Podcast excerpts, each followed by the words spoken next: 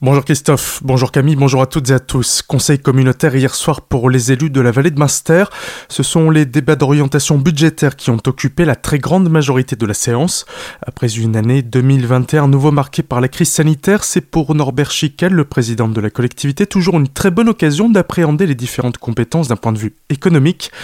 Durant cette période, la Comcom de la vallée de Munster a, entre autres, acquis 8 hectares du domaine de la maison du fromage de Gunsbach, achevé une tranche de travaux à la piscine de Ouvert la maison France Service, accompagné la montée en puissance de la médiathèque ou encore terminé l'équilibrement en fibre optique de la quasi-totalité de la vallée.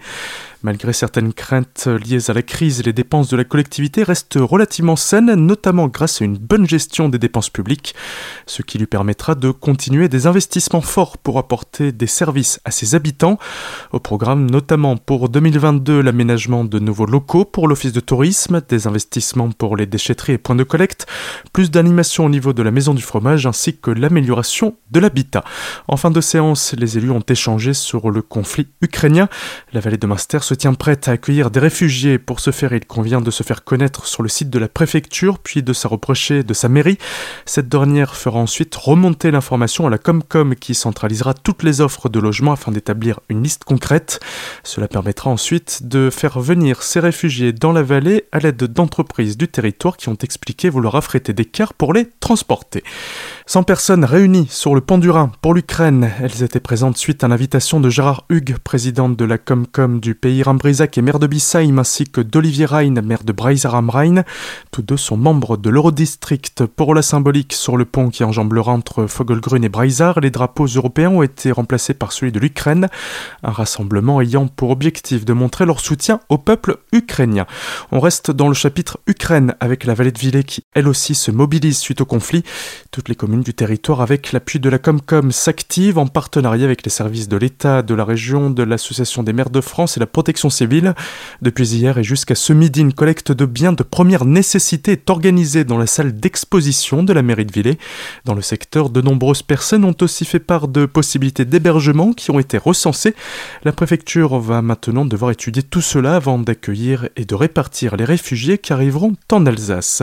Pôle emploi Célestat, c'est un retour à l'emploi dynamique et toujours de nombreux secteurs d'activité sous tension. On fait le point sur la situation de l'emploi en Centre-Alsace avec Bénédicte Bach, directrice de l'agence Pôle emploi Célestat. Nous sommes vraiment dans une dynamique de retour à l'emploi. Tous les secteurs sont en tension, que ce soit le bâtiment, l'industrie, la restauration, le transport, sans oublier l'aide à la personne. Nous avons dû nous adapter et ce qui est important, c'est de repérer les habilités, les compétences des demandeurs d'emploi, les appétences. C'est l'approche compétence. Le métier, le diplôme n'est plus forcément une clé d'entrée maintenant. C'est plutôt des compétences transférable avec un savoir-faire et un savoir-être. Nous avons aussi des méthodes de recrutement par simulation ou encore euh, des exercices que nous faisons passer à nos demandeurs d'emploi en lien avec une offre où nous privilégions plutôt les habilités qui sont nécessaires au poste de travail. Nous sommes un acteur majeur sur les formations, sur les achats de formation. Il est important de qualifier nos demandeurs d'emploi pour être au plus près de l'offre. Des propos recueillis par Franck Kiel. Retrouvez l'article complet sur notre site azur-fm.com dans l'onglet Actualité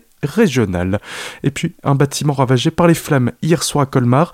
L'incendie s'est déclaré au quai 140 rue du Logolbar vers 18h30. Par chance, la bâtisse de 100 mètres carrés totalement embrasée à l'arrivée des pompiers est isolée des autres constructions et désaffectée. Le feu ne s'est pas propagé aux autres bâtiments. La partie du pôle d'activité détruite était régulièrement squattée. L'enquête devra permettre de savoir si l'origine de ce sinistre peut y être liée ou s'il s'agit d'un accident. Tout de suite, le retour de la matinale Christophe et Camille. Très belle journée à l'écoute de votre radio.